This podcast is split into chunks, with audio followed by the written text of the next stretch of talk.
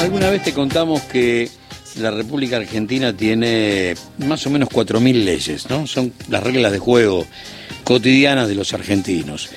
El 10%, más o menos 469, 470, son bandos militares disfrazados de leyes heredadas de la última dictadura.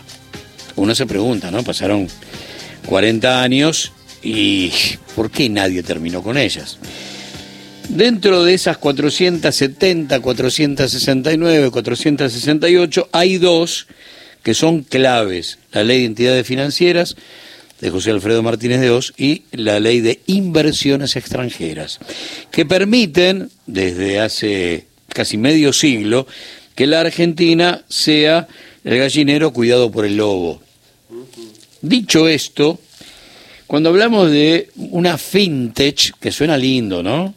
Pero no es más que un usurero que opera a través de las redes, ¿no? Fintech es eso, es como canalizar los préstamos a través del desarrollo tecnológico de una red.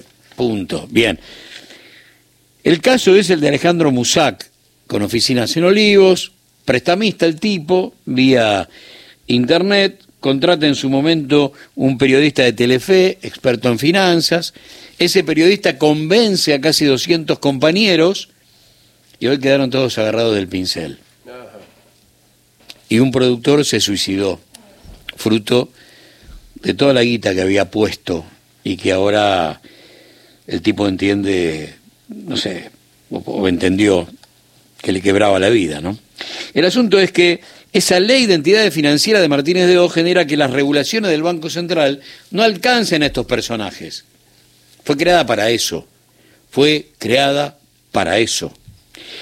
Del otro lado de la línea, Osvaldo Bassano, que es el presidente de la Asociación Defensa de los Derechos de Usuarios y Consumidores. Osvaldo, buen día, gracias por atendernos. Buenos días, buenos días a toda la audiencia de la mesa y muchas gracias por llamarnos. Más allá del tema MUSAC, Osvaldo, eh, si le parece arrancamos por la ley de entidades financieras, que es la que permite toda esta locura. A ver, eh, explicó muy bien lo que usted está señalando. La ley de entidades financieras creó aquellas entidades financieras, están reguladas aquellas entidades financieras y controladas por el Banco Central, aquellas entidades que toman dinero del mercado. Eh, eh, a través de algunas circulares del Banco Central se intentó controlar a las no financieras, pero como la ley no se lo permite, eh, es muy tenue y lo único que pueden controlar son la ley de tarjeta de crédito, es decir, las tarjetas de crédito secundarias que emiten estas, estas empresas. Las entidades financieras son muy grandes, no solo FinTech, FinTech es una parte. Eh, ahí ustedes van a encontrar a las empresas eh, que emiten eh, créditos de consumo en cada estación, ustedes van a encontrar a las empresas de los hipermercados que venden tarjetas, que esas tarjetas sí están controladas por el Banco Central, pero no la emisión de créditos. ¿Qué ocurre en todo esto? En todo esto ocurre que los consumidores somos nada más que podemos reclamar a través de la Ley de Defensa del Consumidor, el Código Civil, y o eh, no pueden ser controladas por el Banco Central. ¿Y a qué llegamos? Que no tienen un tope de intereses como tienen sí las tarjetas de crédito, pero los préstamos de consumo no. Por lo tanto, empezaron a aparecer estas fintech que le dan créditos eh, por vía virtual o aparecieron misteriosamente eh, otorgado crédito a los jubilados, eh, esto pasó hasta el, hasta el 2020, que le ponían un papelito para que firmaran los jubilados y, aparecían los créditos de Winance, exclusivamente Winance, y eh, todo esto terminó con intereses que sobrepasan los 400, 500%.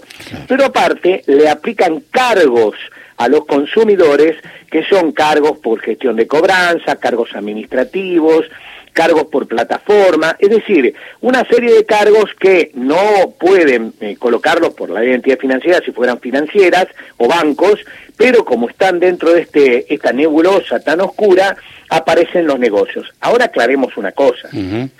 Todas estas empresas, misteriosamente, tienen dinero, porque no toman dinero del mercado, se supone, entre comillas, y lo prestan. Ahora, ¿ese dinero de dónde viene?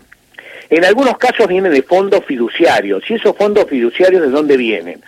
Si seguimos muy detenidamente y por algún eh, lugar y un intertillo llegamos a bancos.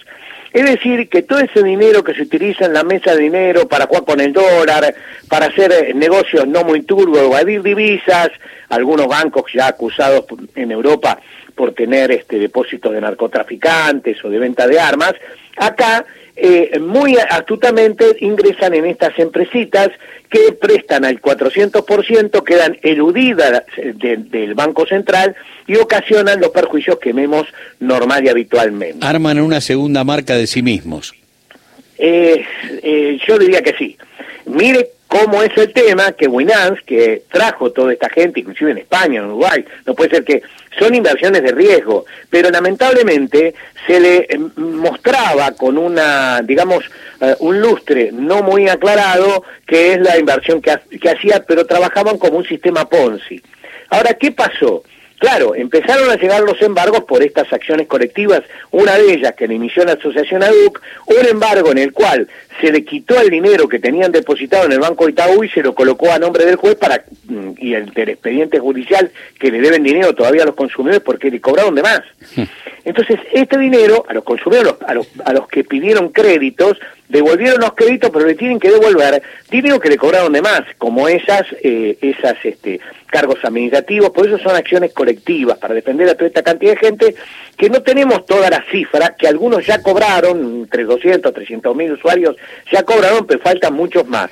Este dinero quedó a disposición, pero fue sacado de, las manos de Winal, lo que significó una desfinanciación que apuró, ya venía mal, apuró todo este debacle que terminó con el pedido del concurso de acreedores por un lado y por otro lado las denuncias penales que todos conocemos. Y Osvaldo, estas cuevas con tanto glamour, porque no son más que eso, son cuevas con un poquitito de, de, mejor, este, qué sé yo, mejor ropaje, mejor este diseño a la hora de mostrarse ante el público. Eh, ¿Hasta dónde no son eh, alimentadas por el lavado de dinero? Ahí no llego, pero usted se imaginará que cuando dicen este, toman no toman dinero del mercado, usted empieza a suponer de dónde miércoles viene el dinero. Inclusive eh, los grandes bancos que hay en el mundo que empiezan a sospechar del lavado del narcotráfico. Es decir, mm. a ver, muchachos, el dinero eh, no tiene ni ideología ni está dentro del Código Penal. Y el problema es que con eso se cometen los delitos más atroces o se vacían los estados como ha pasado con la fuga de divisas en la Argentina. Y esto es, eh, no quiero este, hacer mucha política, pero vieron que quieren destruir el Banco Central. Bueno, se dan cuenta cuál sería, es decir, más Banco Central cuál sería el resultado de los bancos. Actuarían en forma más libre y estafarían en forma más libre si no estaría el Banco Central. ¿Por qué? Porque todas las entidades financieras tienen que tener encajes por eso, eh, si hay alguna corrida, los bancos se tienen que hacer responsables. Eh, y más aún con las leyes que se dictaron después del 2001. Entonces, esta entidad no financiera no lo tienen. Entonces, ¿qué tiene que hacer el pobre, el pobre tipo que habrá tenido una suma muy grande para invertir en esos lugares? Tendrá que hacer una, una acción individual porque no es colectiva y no es de consumidor, porque ha sido estableciendo los tribunales argentinos que bastante mal le hacen a los consumidores, es decir, a los 47 millones de habitantes, porque no actúan como corresponde. Y ahora, Winans ha quedado en manos de, los, de dos juzgados y tendremos que eh, sustanciar y ver y esperar y rogar que esos dos juzgados actúen. Uno el juzgado penal y otro el juzgado de San Isidro, que la jueza dio una lección cuando le piden el concurso de acreedores, se presentan, la jueza le dice, en San Isidro, porque es el domicilio legal, la jueza le dice, señores, porque ellos están inscritos en la provincia de Buenos Aires como persona jurídica, la jueza le dice textualmente, no señores, ustedes no pueden venir a la provincia, tienen que sujetarse a la ley de entidades financieras. ¿Por qué? Porque toman dinero del mercado. La verdad que es algo evidente. Entonces la jueza le dice, ustedes tienen que ir a la justicia federal. Eh, a ver si entendemos un poquitito. En buen romance, la jueza le acaba de decir lo que todos decimos, que son el oscurantismo de todas las empresas, que lamentablemente es una gruesa cantidad de dinero que representan un movimiento muy grande. Y permítaseme una digresión. En el momento que se hizo el G20 en la Argentina, un secretario de Comercio alemán dijo muy clarito que los abusos a los consumidores significaban un punto, un punto y medio del Producto Bruto Interno de un país en el año.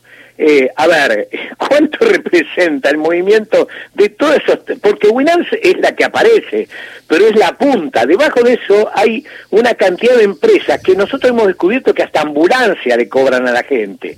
Es decir, usted va a pedir un préstamo, le dan, le dicen, le damos un préstamo de 10, eh, pague cuotas, este, cuotitas y eh, en el fondo le dan ocho o nueve. Y después le cobran infinidad de cargos y aparece en una ambulancia, un médico, cosas disopilantes que es un burdo negocio eh, no controlado, por eso hablo del Banco Central, que tendría que controlar, pero no puede porque no hay una ley, mm. y por otro lado, el problema que tenemos hace mucho tiempo que hemos que ha crecido, porque estas empresas han crecido muy grandes, son, eh, son préstamos de consumo y ustedes la ven todas las estaciones de tren en el centro urbano, es una cosa de loco lo que ha crecido. Le apuntan al pobrerío, ¿no? Préstamos personales solo con con el DNI y ante la necesidad te metiste en la cueva del enemigo y, llenaste, qué sé yo, la heladera con, lo que se necesitaba para los pibes. Ante la necesidad aprietan y, generan esta locura porque después es una espiral del que no se sale, ¿no? Osvaldo, en el 2020 se detuvo un poco este tema porque el ANSES frenó todos estos descuentos que tenían los jubilados y empezó a regularizarse. Pero antes sí, un aquelarre, habían agarrado todos los jubilados. Eh, a ver, tengamos, eh, tengamos conciencia que sin eh, toda necesidad nace un derecho, este, por más que la gente de la Corte que doctrinariamente merecería eh, ingresar en el humanismo de las personas y no en el humanismo de las corporaciones, donde se ha metido, eh, desgraciadamente debemos entender que eh, en el siglo XXI, si no protegemos a las personas, la extinción del ser humano eh, va a traer eh, una humanidad en, en, problemas. Eh, esto es clarito, ¿eh? Así que dejemos de hacer objetivismo doctrinario y, y, académico y empecemos a pensar cómo protegemos las necesidades y los derechos de las personas. Osvaldo, un gran abrazo. Muchas gracias por, por estos minutos de su tiempo. ¿eh? Por favor, al contrario, buenos días a todas y a todos. Osvaldo Bazano, el presidente de ADUC, y por ahí si te perdiste el arranque, dijimos, 4.000 leyes tiene la Argentina, 469 son bandos militares de la última dictadura, que habría que derogar por decreto, nada, dame la lapicera, y son cinco minutos, ¿eh? porque es imposible abrirle las puertas, por ejemplo, a la ley de entidades financieras de José Alfredo Martínez de Osa a esta altura del partido. Perdonen el infantilismo porque pasaron 40 años y, y nadie hizo nada.